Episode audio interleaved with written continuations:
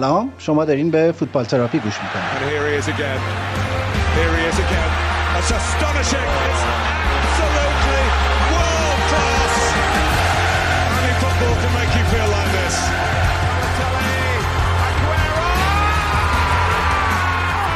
توی این پادکست من ایمان به همراه وحید که یه ایجنت فوتبال رو توی انگلیس زندگی می‌کنه درباره اتفاقات، هواشی و نقل و انتقالات لیگ برتر انگلستان صحبت می‌کنه.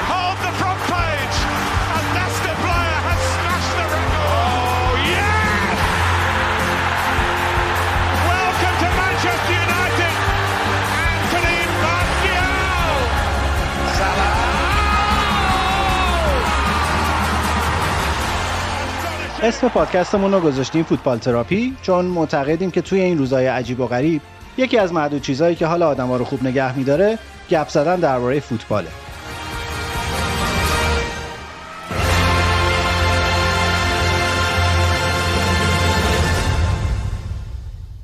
Anyway, thanks for giving us the time. It's a pleasure to uh, chat to you, John. Um, let's uh, start with yourself, with uh, your playing career, if you don't mind, and then hopefully we can go on to other issues uh, we're going to discuss. Okay, I'm ready. Let's go. your playing career, you started for, I suppose, professional football uh, this day and age quite late at Watford. You were, I guess, what, 16, 17? I don't know any professional footballers who are playing the first team at 17, so I don't see how you say that that's late. no, I mean. Of course, you're talking about being at a professional club. Yes, uh, that's it. no, but look, back then, the youngest anyone was at a club was maybe 15 as an apprentice, but yes. as a first year pro. Yes. Of course, in 2020, you're at a club when you're six and seven years old. Yes. Back then, I didn't start late at all. I was playing in the first team football at 17 years old, which is very early. Yeah. I hadn't been with a professional club before as an apprentice or as a 15 year old now. Yeah, that's right. Yeah. So um, your move to Liverpool, uh, who, that was done by Athole? Athole was involved? It was done by Kenny Dalglish and Watford. Okay, Kenny Dalglish and Watford. was the agent. Yes. Uh, but he was the one who did it. Okay. Did it was Kenny Dalglish who wanted to sign me and Watford who wanted to sell me. Yeah. Um, but of course, my agent was Athole Still, yes. Yeah, okay, fine. Um, and at the time, was there a situation where you could have ended up playing for Sven in Roma? Before you moved to Liverpool? Well, not at the same time. Sven had um, knew Athole, and he had mentioned the possibility of, of, of, being interested in me. I think it was a couple of years earlier, the year before. Not at the same time, mm-hmm. um, because of course in the 80s everybody wanted to go to Italy. Maradona was there, Platini was there. This is in the mid 80s, and it's something I always wanted to do. Um, but uh, it was not Roma. Sven was at Torino. Okay. He knew him from opera singing or something like yes. that. Yes. I was an opera singer. Um, so it wasn't. They didn't. It didn't get anywhere. It was a little bit of a chat about it. But once Liverpool came in, it was always going to be Liverpool. Mm. Okay. And of course, uh, you went on to Liverpool, achieved basically everything domestically, internationally. What, 79 caps? 79, 80 caps? Yeah, 79 caps, yeah. And of course, we can't talk about you and not mention the goal against Brazil, of course. Um, how did that feel, scoring that goal after sort of playing in that tournament and in that stadium? Well, of course, it was a special moment because you're playing in the Maracana Stadium, where Pele, you know, played all of his famous games, and it's a historic stadium. Um, it wasn't full. It may have been 70,000 people. It holds 100,000, so it was a broken down stadium. It was a friendly match. It wasn't a World Cup match. It wasn't a, a, a serious game, but to score goal against Brazil is always special, particularly yeah. in the Maracana Stadium, and that's the first time England had won in the Maracana Stadium. So yes, it, it, was special. But of course, I always say had it been a competitive match, a, a Brazilian would have tackled me because it was a, a woeful attempt of defending by all the Brazilians. But um, I'm glad they did it. Yeah. I mean, that goal always sticks out in everyone's memory when you mention John Barnes. They say, oh, the goal against Brazil, that's a special goal. It doesn't matter when you score it or how you score it Absolutely. Against Brazil. It's Brazil at the other end anyway. Well, anyway, anyway you basically achieved, uh, well, not basically, you achieved legend status at Liverpool, winning everything domestically. And um, I think Champions League is the only thing you didn't win. Is, is that right? Well, because, of course, my first five years at Liverpool were banned from Europe. Yeah. At So I never played for Liverpool in the, um, the European Cup as it was. But, of course, at that time, that didn't matter to me that Liverpool weren't going to be in Europe because you wanted to play for the best team. I mean, nowadays people choose to go to a club that they think they can win the Champions Yeah. League for or play in Europe. Whereas back then, you just wanted to play for the best team. Yes. So I knew Liverpool weren't going to be in Europe for five years. So I didn't say I want to go to a team that's going to play in Europe because I wanted to play for Liverpool. So it is what it is. Um, I never got the chance, but that's life. Um, I did okay apart from that. Yeah. Of course you did okay. You did more than okay. You're being modest. Liverpool had dominated the English Premier League, you know, basically for years, and uh, they were the club to beat. They were the club all English clubs were looking up. But uh, that's when you arrived and to Liverpool. How did you feel going from Watford to Liverpool? Because obviously the stature of the two clubs are different. No disrespect to Watford, I have to say, but I was very com- com- comfortable and confident because don't forget I'd already played for, for Watford for six years. I've been playing for England for four years. Yes. I scored against Brazil was when I was a Watford player. So what happens now in football is that a young player, 17, 18, 19, plays one good season, then he costs 50 million pounds to a big club, and that's when he can see is he going to be consistent? He's not shown that level of consistency. But I've shown a level of consistency for six years. yes, Because what Liverpool did, and all the clubs did back then, was they looked at a player at a so-called smaller club, and they said, can he fit into what we want? Can he be consistent? So they watched you over a long period of time. You didn't sign a player because he had six good months. Mm-hmm. Brian Robson went to Manchester United as England captain after five years, at six years at West Brom. yes, So I was confident in my own ability because I'd shown that I could do it at the highest level consistent. yes. So, I mean, these days it's different. If I had six good months, I would then cost 50 million pounds and go to a club whereby can I handle the pressure? Am I good enough consistently? So, to answer your question, while it was a big move and going from Watford to Liverpool, a lot of expectations, particularly being a first black player to play for Liverpool, I was very comfortable in handling that situation because I had, faith in, in, in, in not just my own ability, but faith that Liverpool could get the best out of me and I could fit into what Liverpool wanted. Yeah. Uh, do you think uh, maybe uh, some unfair pressure is put on players who are being transferred, obviously young players, for those sort of sums at the moment, and you don't really see true potential of some of the players at the moment? Absolutely. I use Theo Walcott as an example, who was a six, 16, 17 year old, a lot of pressure was put on his shoulders, whereas you should be allowed to develop. That is hmm. why. But who, who's to blame? Is it the players? Is it the agents? Is it the clubs who then say, let's just sign these players?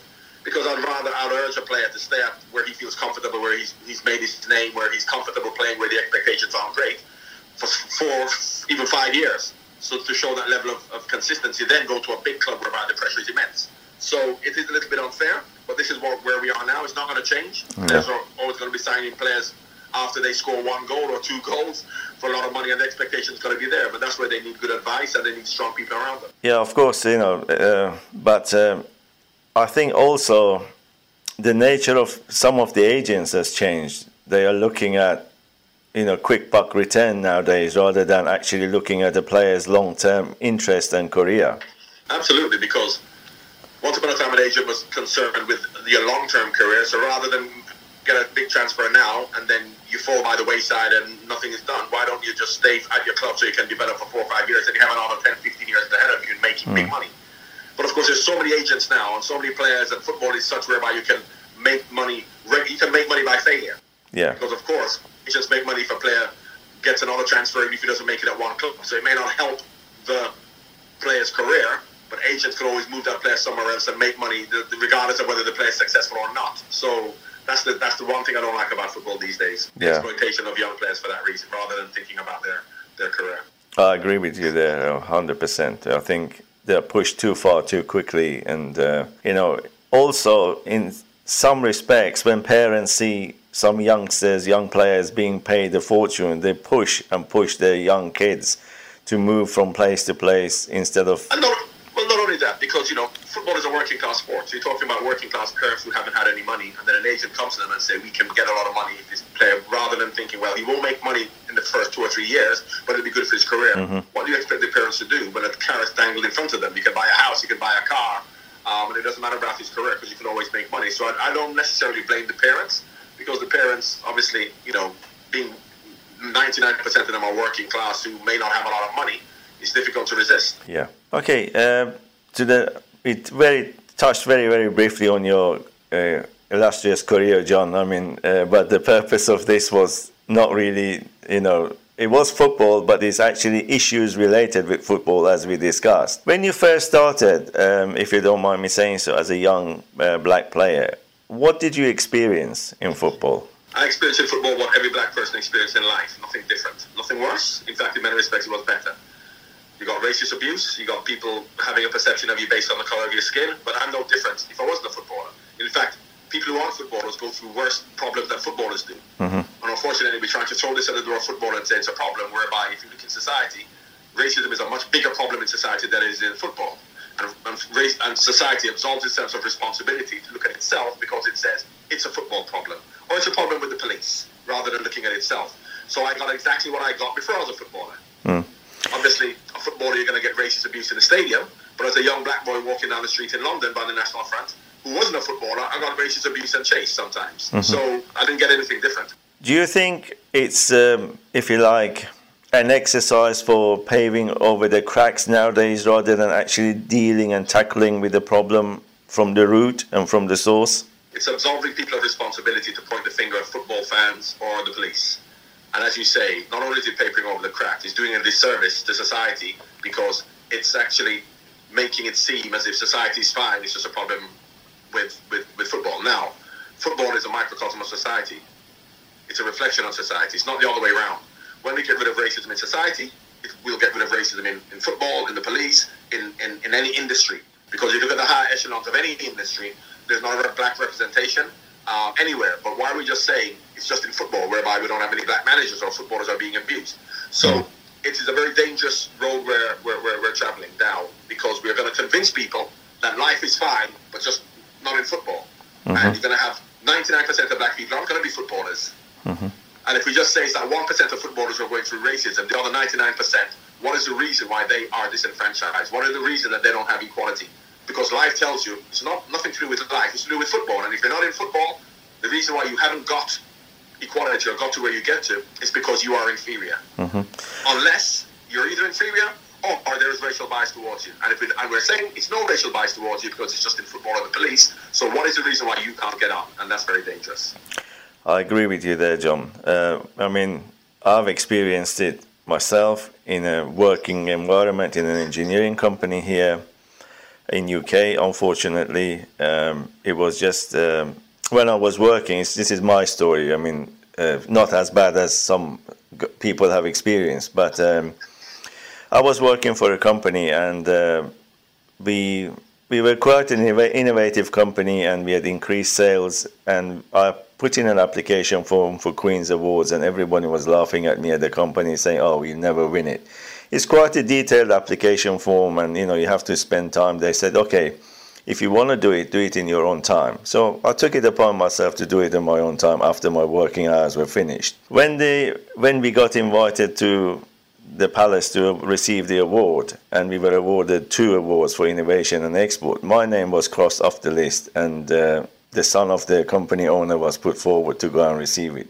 And uh, you know, people experience it in different ways in their life. But uh, shortly after that, I thought, no, I don't want to be associated with these people. I'm leaving. I'm, I'm not putting up with this. But um, not everybody, unfortunately, is in that situation when they can walk out. They need to pay their mortgage, they need to support their family. So, 99% of people can't. yeah, And that's the issue I have. So for every footballer who says, I'm going to walk off the field, can black people walk off the field of life? When you're going through racial prejudice every day of your life, do you have an option but to get on with it? So it's okay for footballers to say, this is what you should do, stand up to it, fight against it, speak out against it. They can, because as footballers, you're going to get paid. Uh-huh. And as footballers, you're not going to lose your job. And people will allow you to do that as a footballer because they want to then say, yes, we're going to support you, as long as the other people don't ask for this, the, the same treatment. And that's the big problem. yeah, I, I agree with you. So, I feel it goes on, as you've mentioned, in all walks of society, but some people just have to grin and bear it, if you like, and not actually be able to do anything about it. But it's not a football related issue. I totally agree with you. It's a society issue. And until the root is dealt with, this will go on and on and on. And it will not get better. Treat the cause, not the symptom. Exactly. It's like a cold. Yeah. You can always treat the symptom of a cold, but it'll always come back. You Exactly. have to treat the cause. Exactly. And the problem we have is when you have an elite group of people, black or otherwise, who are telling people who aren't elite that this is what you have to do. Speak out against it. Stand up against it. Those people who do that may lose their jobs, lose their livelihoods, and no one's going to care about them. So it's okay for us coming from a position of power saying this is what you have to do, whereas the reality is that they can't do that because they have to survive. They've got to pay their mortgage. So that what we should be doing is we should be fighting for them, not for ourselves because we're okay. Mhm. And I use Raheem Sterling as an example. Instead of giving 250 cup final tickets or semi-final tickets to to 250 underprivileged kids in Stonebridge Park, the area in London where he comes from, he should take them into a press conference and say they aren't being given an education, vocational or social opportunities. That's going to help them. What Marcus Rashford did was right. He could have given them £100,000 out of his pocket to say, go and buy some food. But he lobbied government to use his platform to say, and what he's done is he has alleviated the problem now for a whole group of people for a long period of time. So the whole idea that footballers, black or otherwise, should just give their own money rather than using their platform to change policy, as Marcus Rashford did, is the most important thing.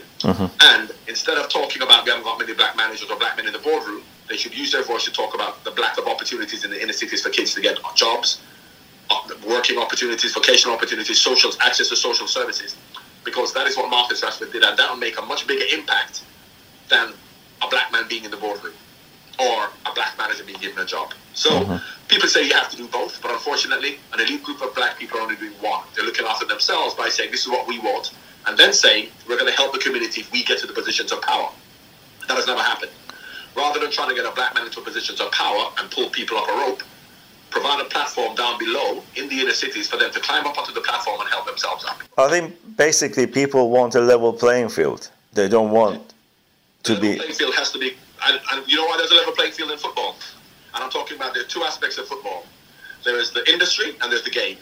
Now, the industry, in terms of lack of black managers and, and, and, black administrators, is because of the perception, negative perception of a black man's intellect and his worth. Nothing to do with his physical ability.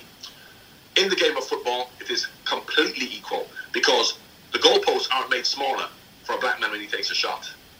A black footballer isn't playing against 15 players. The goalposts aren't moved, but in life, for black people, it is. So we're trying to push this thing about racism in football. Um, and, and you have some black footballers talking about they're going to turn away from playing football because of the racism in football, because they get racially abused when they go to Bulgaria. And I say to these young black kids from these inner cities who get out of where out of out of the inner cities because they're footballers earning hundred thousand pounds a week, give up your hundred thousand pounds a week and go back to the inner city where you haven't got a job and education if you want to see what real racism is. So mm-hmm. if you want to speak about racism, speak about the communities you come from and try and help them. That's that's a to- totally different ball game, and they're not willing to do it. Majority of them. because all of their advisors, their agents, and their and, and, and their, their the people like them, and other elite black businessmen say, when you give an interview to Raheem Sterling or any of these young black players, say we need more black men in the boardroom, we need more black owners, because they will help themselves. They will help themselves. Yeah. Now, until we change society's perception of the average black man, you will always have brilliant or excellent black people who will. Obama was the president, was he not? Yes. Has that changed anything for the black community? No, it hasn't. And we think getting a black man in power is going to change people's perceptions of us. It's not. No. It has to be the other way around. You have to change the perception first. Because I was with um, a gentleman from America who was talking about the transactional benefit of having black people involved. Now, there has to be a transactional benefit. And from a sporting perspective, from Jackie Robinson to to Muhammad Ali, any corporation, any industry that which has given a black man an opportunity to excel is because they saw a transactional benefit to themselves. Yeah. So, from a boxing, sporting point of view, you can see that black men are athletic. So, Jackie Robinson's going to hit a home run. Now, we then say we have to force our force our to, to, to force them to see a transactional benefit for us in business or in, in intellect. Yeah. But how can you do that if they already have a negative perception of you? Mm-hmm. How can you do that? Now, because sport is truth. So in 1920, it is obvious to see the transactional benefit of having Jackie Robinson whenever he played in the 30s, is because you can see how far he hits the ball, you can see how fast he runs, you can see how far, how much Muhammad Ali can punch people. That is obvious. Now, transactional benefits to an industry or corporation from an intellectual point of view, if you already have a negative perception of a black man's intellect, why are you then going to feel that you can give him that position and he and, and he will excel? You have to change your perception of him to begin with. Then, when he goes into that position, then you can see the benefits of it. And I'll mm-hmm. use as an example the Rooney Rule in America. In 2003, the Rooney Rule came into effect. They had three black coaches in an NFL team. 2020, they have three black coaches. They haven't got any more.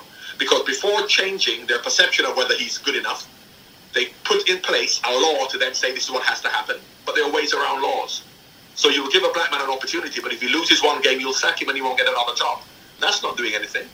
So therefore, we have to change our perception before we actually can get anywhere. But they're not doing that. They're trying to force people by law to change to then give a black man a job. But unfortunately, unless you change your perception of him, as soon as he falters in that job, you're going to get rid of him and you're going to say, see, black men aren't good enough. Mm-hmm. It's just like when you apply for jobs nowadays on application forms, they, you know, they ask for your ethnicity. And if you're from ethnic minority, you get invited to an interview. But that doesn't result in a job. Exactly what you said. They tick boxes. Yeah, tick boxes. exactly. They then say, we've had a process, and and that's completely right. Because if I was Roman Abramovich or a, a football owner, you're not going to tell me who I can employ and who I can't employ. And mm. if they're going to force me to then give an interview to somebody, I will give that interview, but I already have a negative perception of it, so he's not going to get the job. And I'll then say, yes, we ticked that box and we passed that process. Yes. So these things to me are not actually dealing with the problem or resolving it. Not at all. But on the other hand, I see things that are sort of people jump on and take it all out of proportions and make it a racist issue. You know, the example that comes to mind is Mendy and Bernardo Silva. and uh, a lot of people were saying, oh, this is racist, this shouldn't be on. But I think it was just purely a banter between two friends. Absolutely. And if he felt that he looked like him and we as black people think he doesn't, so what? He maybe he doesn't look like him, but that doesn't mean it's racist. And I tell you the biggest problem with this, which is what which is my biggest fight. Even as a black person, we have been traumatized for hundreds of years without knowing it. We think we're very moral and we're very right and we believe in each other and we believe in our equality and white people are racist towards us. But what I say is, what is wrong with the image of a jet black man with big lips? To me, nothing. Because, because white racists years ago and even now may see that as negative. Why do we see it as negative? Why, when we see a cartoon character of a black man with big lips, we say, that is not us. But you know what? It is us. It is us. And what it is, it is a negative perception of that image. Now, I understand from a white perspective, if white people want to think that because of the way they have been conditioned to think, fine. But why are we as black people, when we see an image of a black man with big lips, be it in a cartoon form or in any form, we then call and say that that's racist because not all black people look like that. If we see an image of John Barnes with his light skin and thin lips, people are going to say that's racist. But if we see an image of a black man with big lips, we ourselves as black people turn away from that and say that is wrong. Why is that wrong? Because some of us do look like that because we are trying to get away from that image. We are trying to elevate ourselves out of that image, which is not what we should do. We should try and change the perception of that image, not to say that is not us, because that is us. Personally, going back to what you just said, if someone produced a white image of you, I would be more offended by that because I would say, why? Is it not good enough, John Barnes, as a black person? Why does he have to change skin color? Absolutely, absolutely. But I'm talking about from a black perspective, yeah. why are we as black people looking at that as a negative image? Particularly in the context that it is. If they're going to throw him hanging from a rope or him change, you can say that's a racist. Yes, image. that's different. But what it is, and secondly, when they talked about Bernardo Silva and Benjamin Mendy, when they said it's showing a negative representation of a black man, it is not a representation of a black man. It is a sweet. yes. It is a sweet. It's a little sweet. It is. So if Maltesers is going to do an advert of John Barnes and it has to be a cartoon character, it has to be a little round face, look like a Malteser in black skin. So why is that a negative representation? You cannot equate a black man with a sweet. A black man isn't superior to a sweet. So the whole idea that showing black men in negative images is ridiculous. But this is how traumatized we have become as black people. Mm. That if we see something to which would have equated 100 years ago to slavery or racism, why do we then say that that it's racist?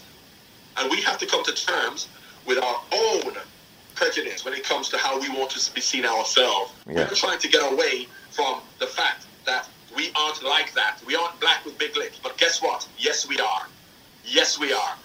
It's... So instead of talking about let us now not see those images anymore, let us change our perception of those images. It's just, uh, you know, white people come in all different shapes and sizes. Black people come in different shapes and sizes. You know, Orientals come in different shapes and sizes. It doesn't mean if you put that picture up, which is actually a sweet, and it, people don't understand. Uh, you know, I've actually seen the sweet. I know what they what he was talking about. They take that as a racism. But going back to my own example and my own experience, the company I was working for got uh, praised by the ministers visited it, and they sort of uh, patted them on the back. But the owner of that company actively dismisses black people. sacks them from their jobs. You're encouraging someone like that. Because you could always come up with a reason to sack them. Yes. Isn't illegal. Yes. Now, if he changed his perception of them, he wouldn't even have the inclination to sack them. But we don't do that. We pass laws so that you have to hire them, and then because he already has a negative perception of them, and he won't give them an opportunity because of that perception, any little misdemeanor or any little red tape that he can get away with by sacking them, he'll do that. Yes. Which is why they still only have three black coaches in the NFL. Because yes, they have Yes. lost matches, but lots of white coaches lose matches and they don't lose their jobs. Or if they lose their jobs, they get another job because their failure isn't put on their race. The failure is put on them individually as white people. Whereas in whereas in, in, in if you look at the black white dynamic, a black man is successful. They elevate him out of blackness. Not to say that all black people can be successful, but they say yes, he can be successful. It mm-hmm. doesn't mean all black men can be successful. But if he fails, they then say, well, maybe black people can't do that job.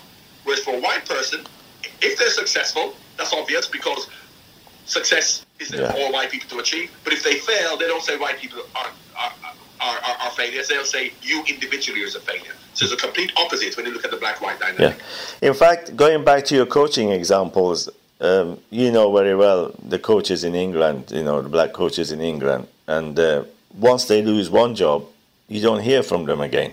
Absolutely. Whereas, you know, white counterparts move on to quite often better paid jobs. But I'll tell you an interesting stat, an interesting fact, which is a fact.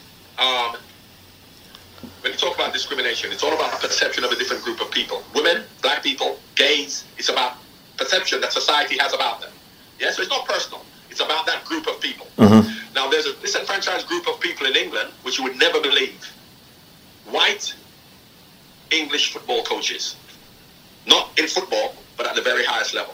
Because if Liverpool, Arsenal, Manchester United, Chelsea, um, Tottenham becomes available, a white English coach is not going to be given that job. It'll be a foreign coach. Because there's a perception that English coaches, white or not, aren't good enough. Yes, they can manage Southampton and teams like that, but they're not good enough. Now, if that is a fact that Sam Allardyce will tell you, David Moyes will tell you, they'll all tell you, Harry Redknapp will tell you that white English coaches, because of the perception of English coaches, so if that's a fact and they believe it, that a white person can be discriminated against in terms of his intellect and his ability to be a football coach, why is it so inconceivable that black coaches are being discriminated against? Because people just go, that's an excuse. So we should say to Sam Allardyce, that's just an excuse. White English coaches aren't good enough to manage Liverpool and Arsenal. But that's not the fact. That's not a fact. That's a reality because of the perception of their ability. But people seem to have a short memory because it wasn't that long ago these top clubs were managed by English or Scottish coaches and they went on to achieve great things in Europe. But you know why that was?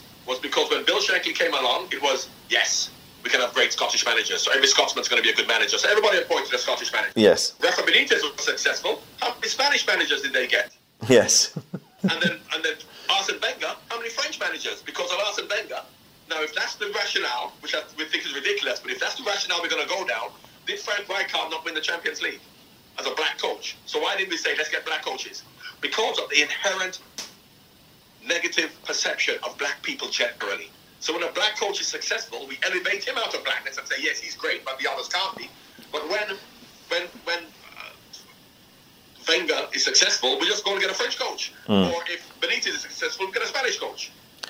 Or, you know, st- staying with this example, um, I've seen it in sort of boardrooms in uh, corporate companies when they have a very successful, talented black man or woman doing a job. When they get promoted, they pat them on the back and say, You're one of us. No, you know, we are all the same. It's not one of us or one of you. It's the individual. It doesn't matter what color, what race. You know, Now, that is fine from a positive point of view when someone's successful to go, yes, you're an individual, you're successful. It doesn't mean that another, and it doesn't mean another black man can be successful. However, I'm not concerned about the successes. I'm concerned about the failures. Failures, yeah. Because we individualize the successes, but when we fail, we put it on the group. yes, So when a woman fails, as a CEO, go, don't get another woman. But when a white man fails, you don't say, let's get another white man. mm, true. And this is where that's the biggest problem. I don't mind them individualizing the successes, but don't all of a sudden homogenize the failures. Failures. No black man can be successful because you have failed. Exactly. But they don't do it the other way around. As I mentioned, Frank Rijkaard, Obama, president of the United States. Do you think a black Donald Trump or Boris Johnson could ever be president of England or, or, or America? Come on. Or a black Piers Morgan on GMB. I don't even know Piers Morgan. So, yeah. but so, what do you think, in your opinion, if you were given a blank sheet of paper to write down or to, if you like, set some rules? I know rules cannot change things. You have to get into people's minds and change. There's one thing I would change. I would change for everybody, not just white people, but for everybody. Just talking about a black perspective, change the negative perception of blackness. Not not not great individual black people. I love Michael Jackson, and you would have heard it before. You know, I'm not racist because my best friend's black, or you know, I like Obama and I don't like Donald Trump, so I'm not racist. You change the negative perception of the average black person. What I mean, there is a term that's become fashionable to use nowadays. I particularly don't like it when they refer to black people as person of color. That to me is more racist than just saying someone is black. So what? Listen, regardless of terms that are used, we're wasting a lot of time on semantics. Because once upon a time, um, I don't know where you were brought up, but when I first came to England, I was called, I, I was told I was coloured, which didn't bother me because I know what they meant. It didn't bother you. But now, mm. saying coloured is an offensive term. Mm. South Africa, they're coloured people. They'll say yes. they're coloured. Yeah. So it doesn't matter what words you use. Look at the context, look at the meaning, and let's get around. Like, for example, give an example. We're wasting time on stupid things like tearing down statues and words because Diane Abbott, I don't know if you know the black Yes, MP, yes. She, there was um, Amber Rudd, white female MP, mm-hmm. opposite parties, was saying how difficult it was for women in power, women in politics, because politics is a man's a man's industry. And she was saying it's hard for women in politics, and it's harder for coloured women like Diane Abbott. So she's actually helping Diane Abbott by saying how hard it is for black women, but she said harder for coloured women like Diane Abbott. Instead of Diane Abbott saying, thank you very much for bringing to the attention and to the debating table to have discourse about how hard it is for black women, she said, she said coloured instead of black, so let's sack her. Now that conversation is now lost as to how hard it is for black women because you then started to play politics with a, a word instead of the serious issue of how hard it is for black people. She then said she called me coloured, so let's sack her. Yeah. And when you do things like that, you're never going to get anywhere. Because of course, if you're from a particular time, like when Alan Hansen, for example, said about coloured players being great. Now Alan Hansen's over 60, you're a particular time. That's what you were told. You're coloured. Don't call them black. Now we're calling them black you know, in the next 10 years, you could go back to say coloured instead of black, or black's offensive, or black was offensive 30 years ago. But anyway, so Alan Hansen said coloured players are fantastic. Instead of saying, Alan, thank you very much for praising us, they said sack him because he said coloured instead of black. Mm. I said to him, you know what you should have said, Alan? Which would have made it even better. What you should have said was black players are crap. Because at least you would, you would have said black. And they couldn't have complained. Yeah.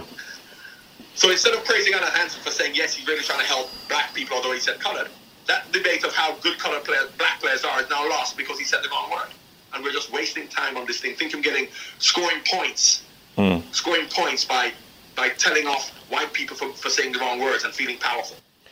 Yeah, people are losing sight of the real issue and picking on scoring party political points in some cases. And this is not the way to resolve it. This is just going to make it worse, I think. And yeah. not only that, it's gonna, you're going to lose enemies. Sorry, you're going to lose friends. friends. I'll tell you why. Because people who may be sympathetic to your cause, when all of a sudden you start to look at things like that, when somebody obviously is trying to, you know, be nice, and because he says the wrong word, you're just playing playing the race card once again. Yeah. You're accused of playing the race card once again all the time. Mm. I always like to use analogies, and I call it wasting a night out. Why I call it wasting a night out? When a husband wants to, to go out with his friends, yeah, and he wants to have a good night out, if Monday, Tuesday, Wednesday, Thursday, you go out with your friends to do nothing just because you want to be in the pub with your friends, yeah. and you go out every single night, yeah, then all of a sudden, at the end of the month, you have this big night which you've been looking forward to forever, and you really want to go here, and you say to your wife, right, I want to go here. She goes, listen, you go out every single night. And you go, no, no, no, but the others didn't matter. They're not important. This is the one I really want to go to. She goes, no, because you've been out every night. Mm-hmm. And that's what we're doing. When we have big issues that we want to solve, when we keep picking on little stupid things, then all of a sudden a big issue comes along, a really serious issue, whereby you want the debates to really take part, people are going to go, oh, there you go again. You're going on again. And you're going to go, no, no, no, but this one is really serious. You go, no, no, but everyone to you is serious. Every debate is serious. We have to pick our battles. And the more important battles are the ones we should focus on, not stupid little nitpicking battles. True, exactly. So where do you see this in, say, 20 years' time from now? The same? I'm not hopeful, I have to say, because we are picking too many stupid battles, and we're we're losing we're losing allies. We're losing allies.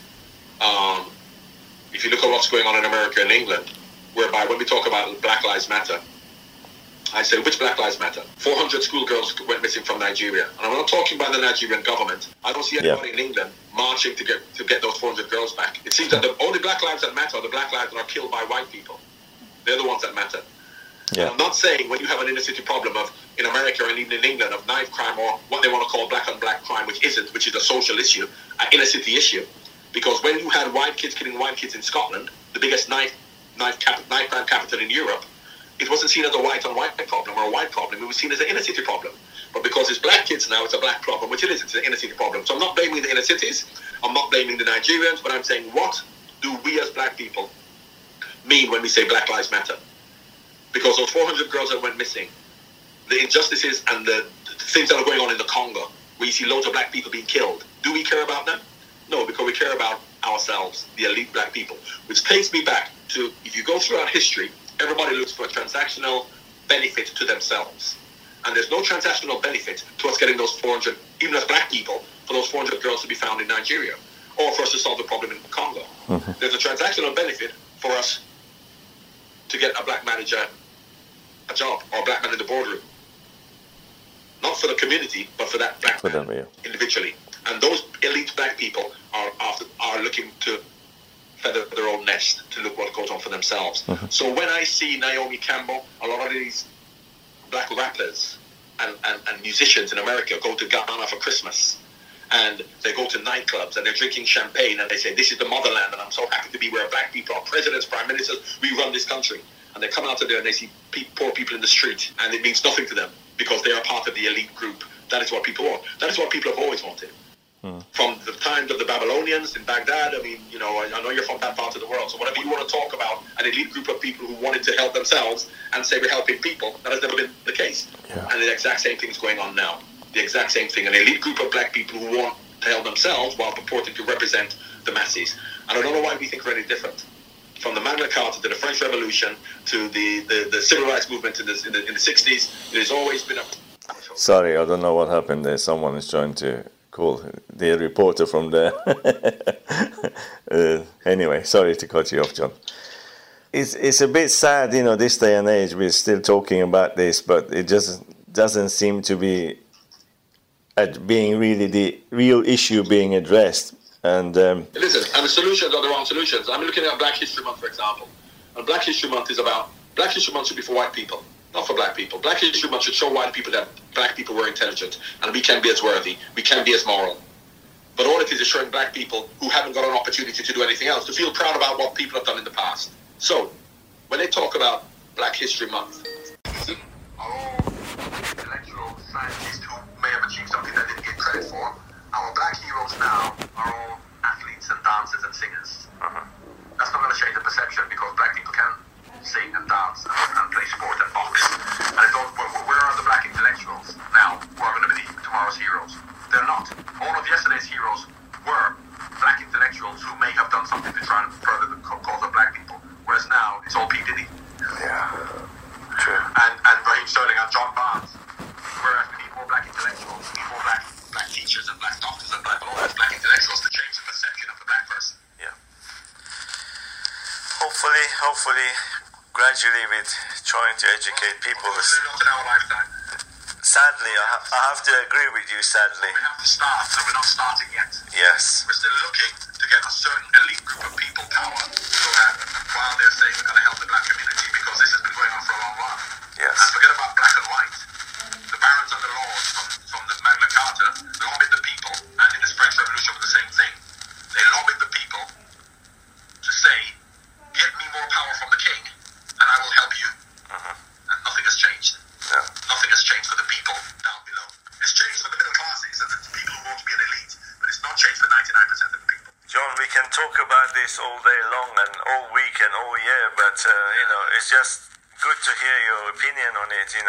obviously very well read, and you, you know, obviously have ex- first-hand experience and you know you know more about it than a lot of people who sit there and try and make decisions. Uh, that's one of the problems, I think.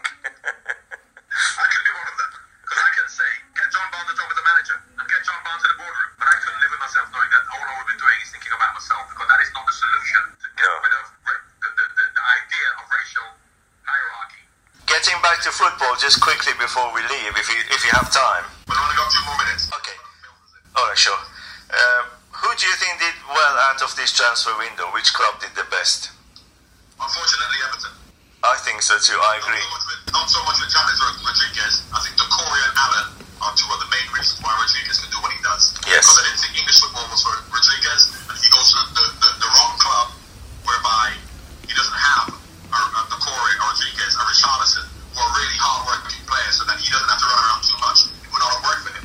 So Ancelotti did a great job in putting together a hard-working team with that little bit of extra flair with Rodriguez and blended them together. So um, not enough to let them beat Liverpool, but they've so far they've done the best. Who do, who do you think is going to win the title? I know who you will say probably. Liverpool or Man City. You reckon? They're the two favourites once again. Um, they've- Man City are inconsistent. Yes, Liverpool did lose 7 to Villa, but I think that's a one-off. But once again, I think those two will be up there. But however, I don't think they'll get to the 100-point mark because I think you can actually see that they both lost games already, and, and you know they're not going to go through the season not losing any matches because in this uncertain time, playing not in front of crowds, you can see it inspires some teams. Um, it's an unusual situation that people have to get used to. So I don't think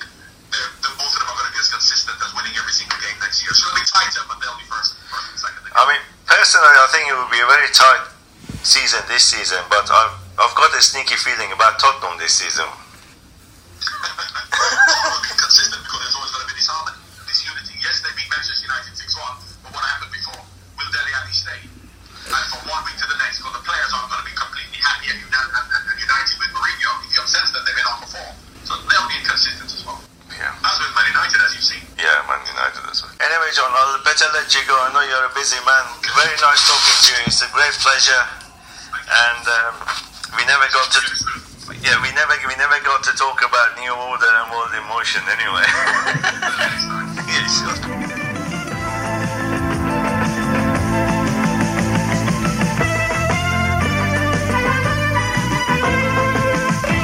از اینکه فوتبال تراپی رو گوش دادین ممنونیم.